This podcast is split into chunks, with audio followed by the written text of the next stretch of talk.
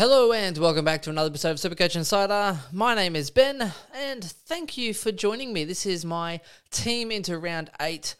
Uh, big week last week, some big f- mess ups. Let's put it as that. Um, shout out to splashvodka.com.au. Go check out some nice splash vodka there. This is the orange and passion fruit flavor, probably my favorite actually. 79 calories, 0.9 standard drinks, and a little 250 ml quite nice uh, and refreshing. Go check them out there as well. SC Insider 100, Facebook, Twitter, and Twitch. Also, go uh, all of the audio platforms as well Spotify, SoundCloud, Stitcher, you name it. We are everywhere. YouTube, please do like, subscribe. Half of the people that watch this don't move on. Like, subscribe, put on a little notification so that way you can find out, get notified when Swizz does his, when Chris does his, and also our also our weekly podcast as well that gets together and talks all things footy. Thank you for everyone on the journey as well and tracking this progress and for all of the love that we've been receiving, particularly the comments on the YouTube as well. Loving life. Things are really starting to kick off and boom. So, really appreciate you. Just wanted to shout out to each and every one of you. Um, yeah, so really appreciate you there. So the week just gone, 2,508. Now, you would think that that is an absolute monster score. A lot of people had really big weeks last week. So I only went up 15 places. Now, this would have been a lot better if I stuck to one of my scenarios. Now, last week we sort of toyed up for the fact that, hey, like I'm thinking about, um, I was kind of going a different scenario. So I was like, hey, I'm going to go Gawn and put a VC on Gawn. So thanks for those that followed me on that one. Pretty simple, but Gawn was definitely a big in if you had Grundy. So VC there, so that really did help set me up really well. And I was also looking at Parker. So I think I was looking at uh, a rookie in and going for Parker and going and getting um, Gawn. Now, that was pretty much one of those scenarios. Now, I was going to do that knowing that this week I could have got Curtis, I could have got Dempsey, etc., and kind of look at it that way. The issue was is that Dempsey did so badly that he kind of ruled himself out. So then in my head, I'm like, oh, like this was on a Saturday. I'm like, oh crap, maybe I need to kind of go in and get in a Rosas and pass on Parker, and maybe Parker goes up maybe five, 10,000, 10,000, maybe he goes 100 or less, and I can just get him anyway. Now, that was my train of thinking. In the end, it cost me about $35,000, $40,000, which is really painful, but particularly the points on field because remember I was talking last week about the strategy on points on field matters, extra premiums on field matter. So the difference was I played Rosa on field for a week.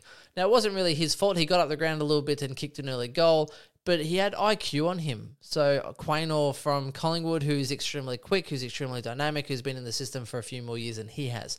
So he was all over him. Um, not Rosa's best game. I'm hoping he keeps his spot and all the rest of that. Hobbs, I wish I just didn't have Hobbs for weeks ago and it would have solved so many problems.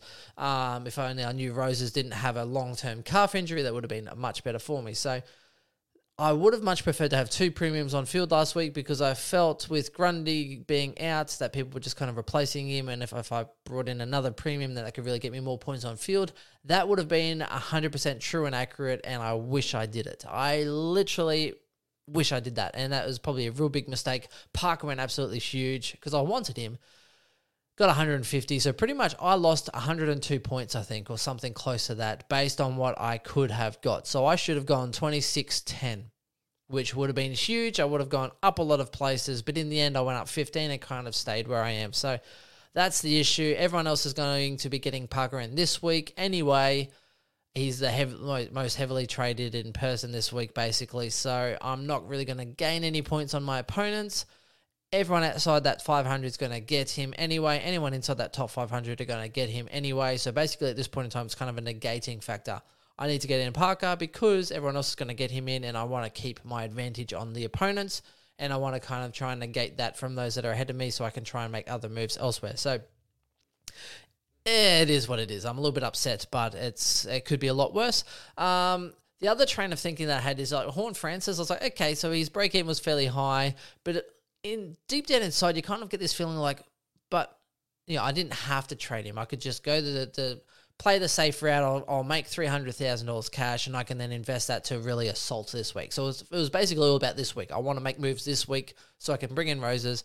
I can then see Horne-Francis for another week because if he went big, if he went hundred, all of a sudden you're like, okay, like this is looking pretty good. I can go Horne-Francis. Uh, he can stay a little bit longer now because he's actually going to generate more cash, and I'd be the guy that dumped him, and he's about to make another 50. So that was one of the other things. I'm like, maybe I'll just give him a week, see how he goes. And now his break even's actually dropped. He's he dropped a little bit of money, but he's still going to be making some money from this point forward. But again, it's that same dilemma. Dixon will be the number one ruck for um, West Coast, right? So I kind of I would like to keep him because he's that only ruck, and he probably goes seventy or eighty, and probably restarts his cash generation a little bit. But again, you know, when chasing the overall points and chasing that chicken, you know, chasing the, the points there to try and you need points on field, you need premiums, you need to try and make upgrades where possible. And that kind of sometimes comes at the sacrifice of a little bit of cash generation from rookies because you want to get a premium in earlier. I learned that lesson last week. I should have done it last week, but I was trying to do it this week. And in the end, it kind of cost me some options because I should have had about uh, six hundred thousand dollars for a midfielder, um, and getting in Parker or uh, around those marks. And basically, I've got five sixty five, which kind of limits my options. I was looking at Petracca anyway, so that's kind of what I'm thinking this week. So there's my team. Value at twelve and a half million, so I'm not too bad. I am sitting pretty in the trade factor though. Remember, I started Preuss. So for those that have kept me for the, the whole journey, I started Preuss, so I didn't have to bring him in. Uh, I started, I had to bring in Martin, obviously, but I started Brody, which worked out well.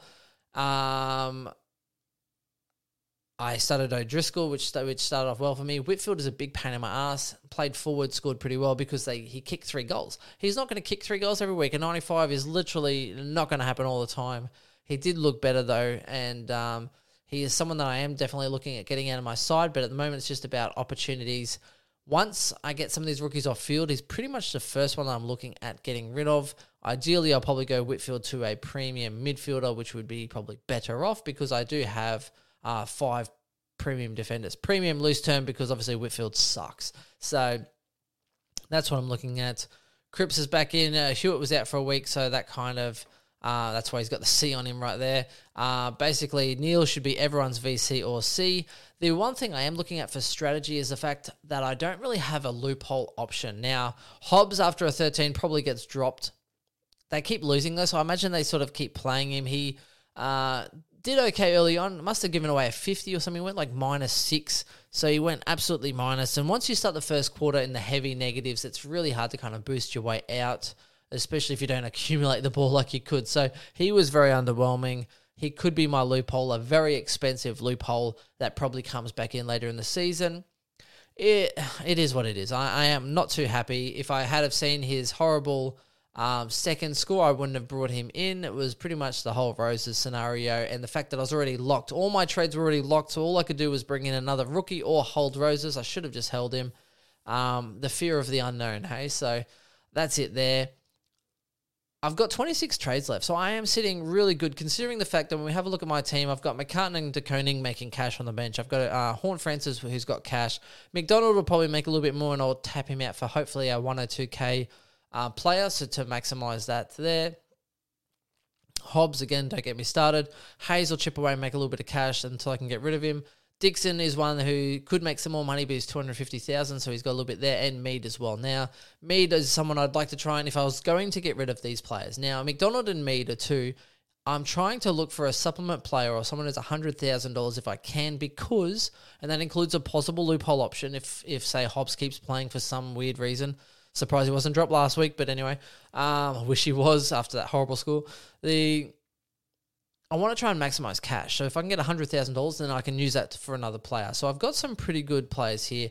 Rosas hopefully still keeps playing and chips away, and that's another option there. But I want to get O'Driscoll off the field if I can. Uh, I want to get Rosas off the field if I can because they're pretty much my biggest liabilities at this point, right? So the rest of it, like Whitfield, I can deal with. He'll go seventy to or you know sixty to hundred, but it's better than these rookies, which is why he's kind of on the back burner on my team. He's kind of plateaued a little bit with his price, so I can't see him losing much more from here. Uh, what's his break even? It's probably like 80 or 90, 92. So he's kind of plateaued. So he can kind of sit there at this point in time. He's not going to get much below 400, and I can easily try and you know, throw a little bit of money on him to get him to an actual premium, ideally a midfielder where those points are. So I'm kind of holding on to him at this point just for now until I get these other rookies off the field. And uh, again, I'd rather have Whitfield instead of uh, Rosas, which you know points matter.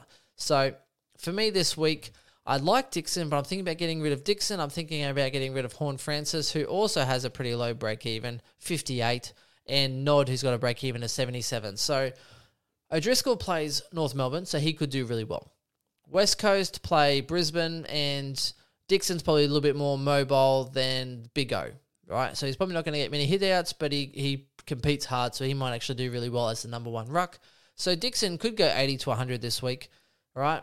Nod could go 100 this week.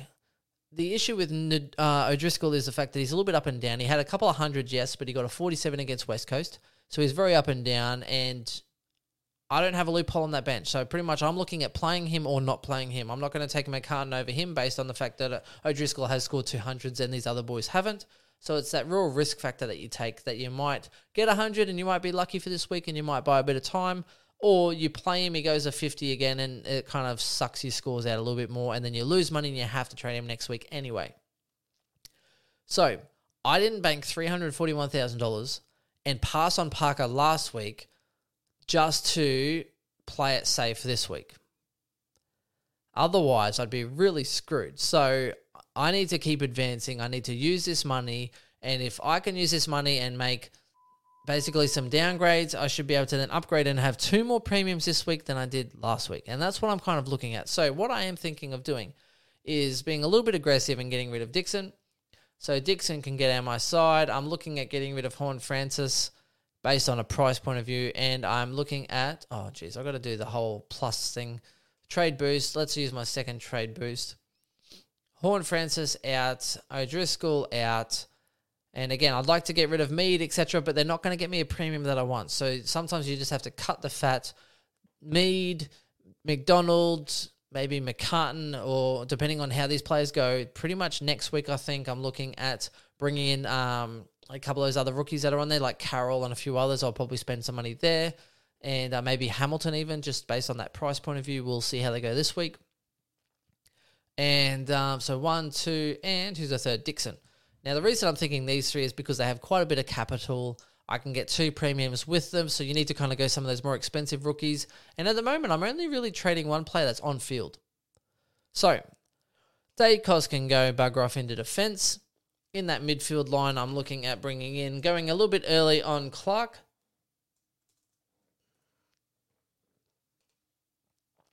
Going Clark early, bringing in Petracca, just based on a price point of view, five hundred sixty thousand. I really, I'd rather Mills, Steele, and Laird. But the issue is that price point of view, five hundred sixty thousand for a guy who finished really strong last year, who has a high ceiling and probably goes one fifteen to one twenty for this year anyway. I think he's a no brainer at that that price point. Plus, they're about to play like West Coast and North Melbourne as well, so he probably kicks an absolute bag. So that's what I'm looking at. Uh, and the last one is uh, obviously Parker. So so that way, compared to last week, I've got two more premiums. I know I'm going early on some of these other rookies, but again, when you look at the end of the day, I've got these premiums here. The reason I'm looking at going Clark a week early is because I'm already looking at Carroll, possibly say a um, Hamilton next week or one of these other players. So I I did consider trying to you know this week and going um, bringing in another player. So I was looking at Curtis right? And then putting sort of Mead or McDonald in his forward line, you know, and that's okay. But then next week I might have to bring in. So say Hamilton goes really well, then all of a sudden I'm stuck. I have to go. I have to go Clark. I have to go Carroll. I have to go Hamilton next week, and it's a triple downgrade. Whereas if I go Clark early, a lot of people are going to do that anyway. A lot of people are probably going to actually have him on field, right? So I'd get rid of the E on there. The other issue is I don't really have a loophole player. Mead probably doesn't play, but they're first up, so that kind of sucks. Hobbs hopefully gets. Well, I'd rather he plays, but if at least he's dropped and that provides me a loophole, so I can then loophole Neale into Gawn. Otherwise, that's going to cause a bit of an issue for me this week. Um, and that's what I'm kind of considering. Now, yeah, Clark going early frees up some room for later, and I can then definitely go Carroll because I think he's best 22 next week. Hopefully, Hamilton and all these other players on that fringe and see how they go there and look to be aggressive. So I'm looking still to be aggressive for the next couple of rounds. I've got 23 trades. And now, when we talk about that whole scenario about not having many rookies on field, I've got Martin, who's averaging uh, really well, like 91. So uh, not uh, you wouldn't even call him a rookie at this point. He's doing really well. Berry, who's chipping away, he's probably on my hit list. Uh, break even of 86, but they're playing West Coast, so I expect him to do well, so that's why he's staying. Real, I think, will get me through to that buy period anyway. Berry's probably on my hit list for possibly next week from Berry to a premium. And Daicos, they're pretty much the only rookies on my field. Preuss is killing it well enough where there's no real set and um, set ruck for the second ruck there, so I think he's definitely chipping away where he's probably a keeper at this point. And Martin's probably keeping enough at this point until that sort of buy period anyway, averaging a 91. So I guess we'll see how we go there. And now I'm pretty well set. I've got 23 trades. Berry will probably go up next week. I'll go Carroll and try and downgrade. I might even need to try and find a, a loophole defender option here, maybe, because there's no real rookies out there. Gould, if he gets a game ever. Um, Hollands, I think, could be named this week as well. So there's another forward option that could be on the horizon in weeks to come and really trying to attack that direction. So Daicos, see how he goes over the next couple of weeks. They got a real tough six weeks coming up. Break even at 74. So I might even move on him sooner rather than later, depending on how we go. I guess it will just depend. If McCartan and Koning do okay, then maybe Daicos can kind of go out for a little bit. But I'm pretty much trying to upgrade this other midfield spot here. I want Steele, but he's going to be probably my buy. They have the first buy, so I'm looking to go Steele for after that buy. So I want to free up a spot there. Maybe that'll be Rao. Rao to Steele would probably be really nice for me. Whitfield is someone I could look to upgrade over the next couple of weeks. Um, I might go Daicos instead of Whitfield initially. We'll see how we go. It's funny because Daicos is averaging more um, based on that 120 game he had against West Coast. So we'll see how we go basically it's a week by week proposition, but this is a situation that I'm really happy with at this moment with the good premiums on there, decent premiums with not too many rookies. Coniglio Butters, Brody, someone I'll probably look at moving later, uh, probably after that sort of buy period, maybe. When Fyfe comes back in, we'll see how he goes, if he keeps killing it. But they have North Melbourne this week. I'm still waiting for more data. I'm not thrown off by 170 score. Still averaging extremely well for someone who I paid 200,000 for. So that's it for me this week, everyone. Neale into Gawn is pretty much all you'll ever need to know. If you only have a C option or an early loophole, I'd probably go with uh, even Dunkley. Probably could tear Port Adelaide apart into Neale. Neale against West Coast, I can't see them really tagging because they don't have the um, the capabilities pretty much to really try and lock him down. And he's really active through stoppages when he gets tagged anyway. So locking Neale for me as the easiest C or VC this week, depending on what you can swing. That's it. Let me know what you think, and we'll talk to you soon. Bye.